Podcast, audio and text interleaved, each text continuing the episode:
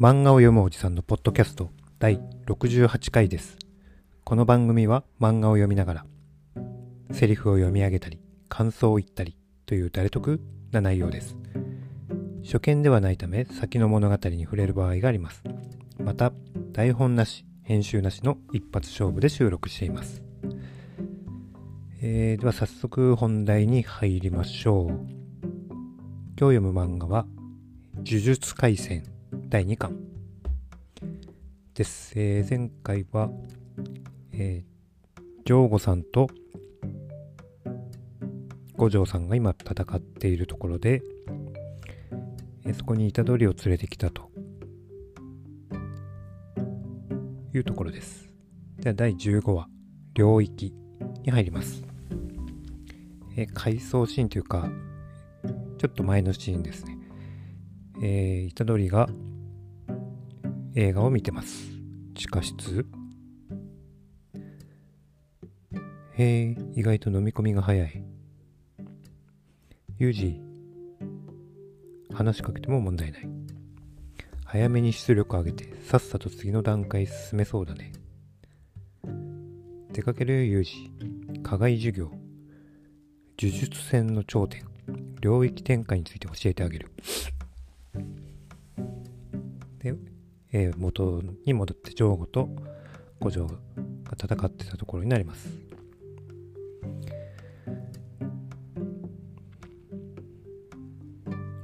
スクワの器、やはり生きていたか。五条悟を戦闘不能にし、両面少な、虎杖裕二を仲間に引き込む。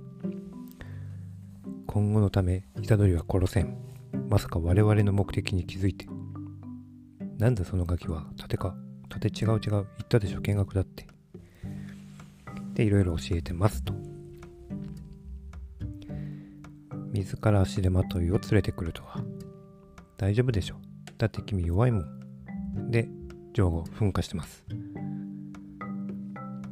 なめるなよ、小っぱが。そのにやけ面ごと飲み込んでくれるわ。ユージは感じてます。ビリビリビリ、こいつが弱い。今までのどんな化け物よりはるかに化け物。大丈夫、僕から離れないでね。で、ジョーゴさん。領域展開。外観鉄地線を繰り出します。えー、マグマのようなものですね。聖徳領域展開。術式を付与した聖徳領域を呪力で周囲に構築する。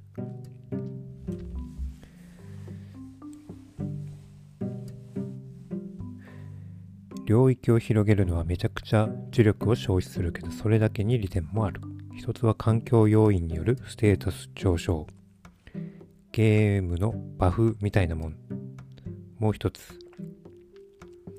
領域内で発動した付与付与された術式は絶対に当たる。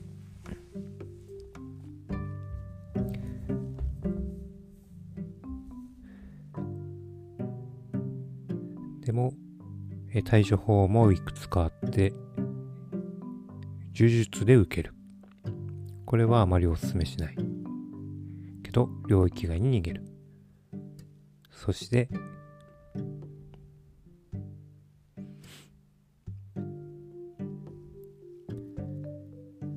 領域に対する最も有効な手段。こっちも領域を展開する。同時に領域が展開されたとき、より洗練された術がその場を制する。ということで、五条さんは、えー目隠しを外し、領域展開。無料空所。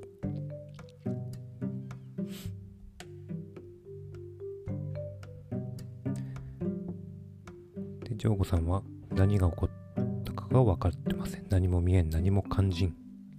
何もかも見える。すべて感じる。いつまでも情報が完結しない。故に何もできん。ここは無加減の内側。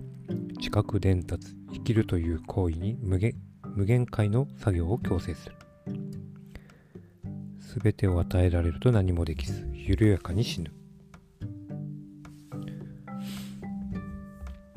も上後に確認したいことがあるので、えー、領域を解除します。上後の首だけになってますね。誰に言われてここに来た？で、えー、高台から偽下等と花見が見てますね。どうする？助ける？で、第15話終わり。第16話、女偽下等は、私は光線関係者に顔を見られるわけにはいかない。ここで帰ります。で、花見に言ってます。助けたいなら助ければいい。君たちにそんな情があるかは知らないけど。で、花見何って言ったんでしょうか謎の言葉を使ってます。よく言うよ。呪霊の分際。で、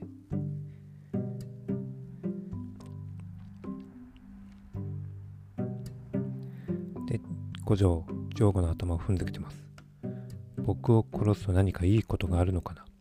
どちらにせよ相手は誰だ？早く家を払うぞ。言っても払うけど。そこに花見が仕掛けてきます。ほっこり。呪術だよね。繊維がそがれる。その間に花見は上後の頭を持っていきます。気配を消すのがうまい。火山頭よりもよっぽど不気味だ。このレベルの呪霊が徒党を組んでいるのか。楽しくなってきたね。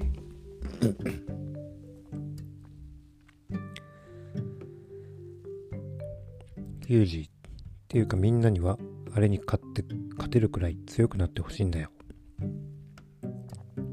目標は具体的な方がいいでしょ？目標を設定したらとはひたすら駆け上がるだけ。ちょっと予定を早めて、これから一月、映画見て僕と戦ってを繰り返す。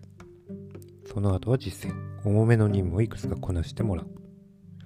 基礎とその応用をしっかり身につけて交流会でお披露目といこうか。はい、先生。交流会って何？で、ヤガとイジチは待ってます。五条。で、偽ゲトはマンションの一室に入ります。そうすると、え領域が広がっています。これはこの海岸のところにいる人の領域です。ジョーゴはどうしたけど、瀕死、花見が助けに入ったから多分大丈夫じゃないかな。無責任だな。君が焚きつけたんだろ？とんでもない。私は止めたんだよ。噂をすれば、上後、花見、無事で何より。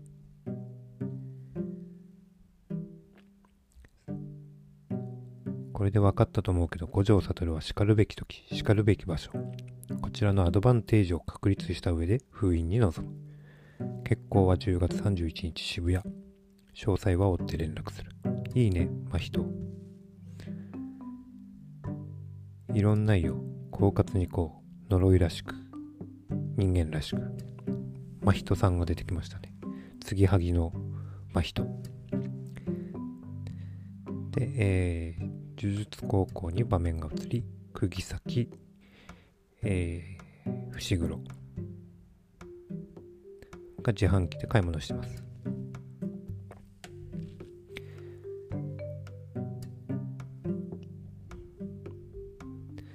でその釘先伏黒のところに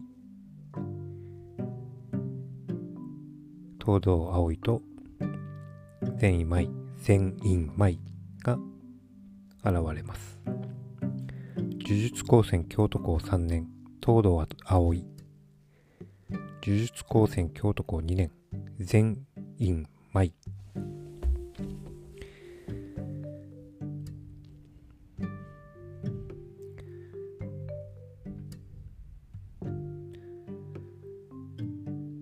で、えー、東堂は伏黒に聞きます。どんな女がタイプだ？返答次第では今ここで半殺しにして、乙骨、最低でも3年は交流会に引っ張り出す。ちなみに俺は、タッパとケツがでかい女がタイプです。というところで、えー、第2巻が終わりました。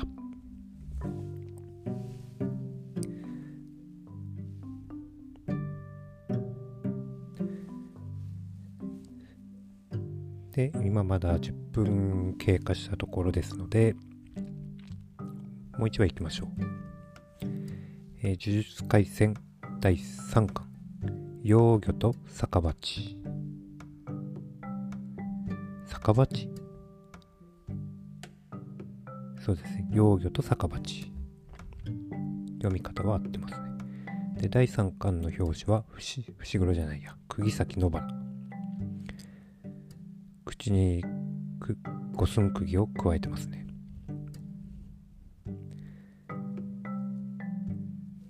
呪術廻戦第3巻の第17話、退屈に入ります。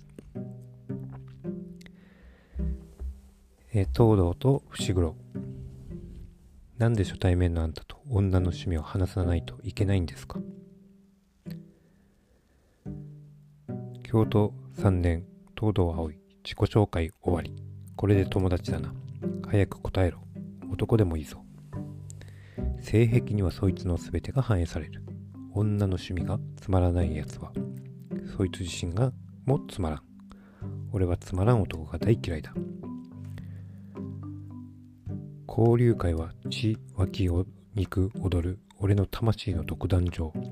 最後の交流会で退屈なんてさせられたら何しでかすかわからんからな。俺なりの優しさだ。今のなら半殺しで済む。で、ここで注釈があります。呪術高専は4年生。交流会は3年まで。うん、4年生、4年生なんだ。4年生はいないんですかね。物語にまだ一人も出てきてないですね。3年は、まあ、東堂いますし、東京校も出てきていますが、4年生はいない。で、あと、高専って普通は5年ですかね。4年の高専とかあるのかな。まあ、呪術高専は4年だそうです。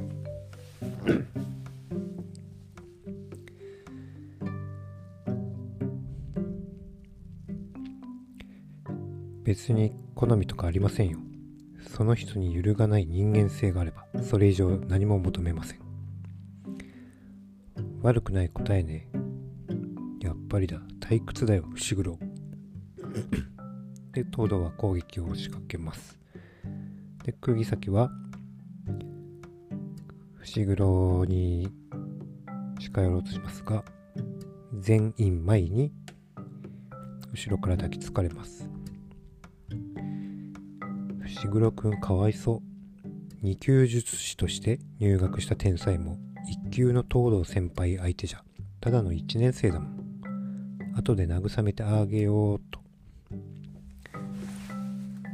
似てると思ったけど、全然だわ。マキさんの方が100倍美人。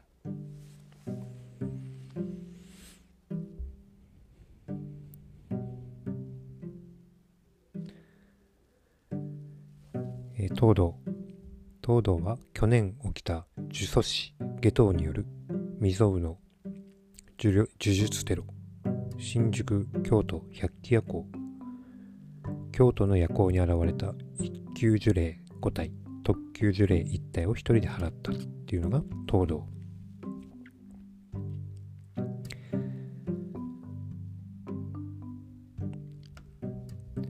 で伏黒はヌエを出しますプラスガマ聖帝知らず相手はゴリゴリの近接タイプ距離を取り拘束する東堂は早く後ろを取ります。早い。さっきのが全速じゃ。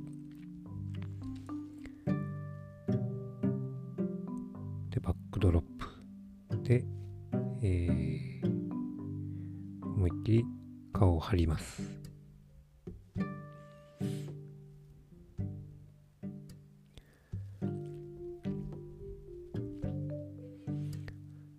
下手に出てりゃ偉そうにそこまで言うならやってやるよと伏黒が本気を出そうとした時に犬巻くん動くなでパンダが何やってんのなんで交流会まで我慢できないかね？帰った帰った。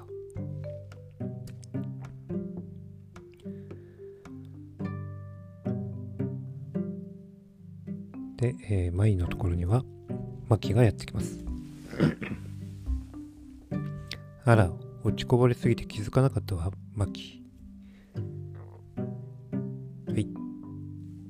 で第17話はここで終わりです。では今日はここまでにします。ありがとうございました。また明日。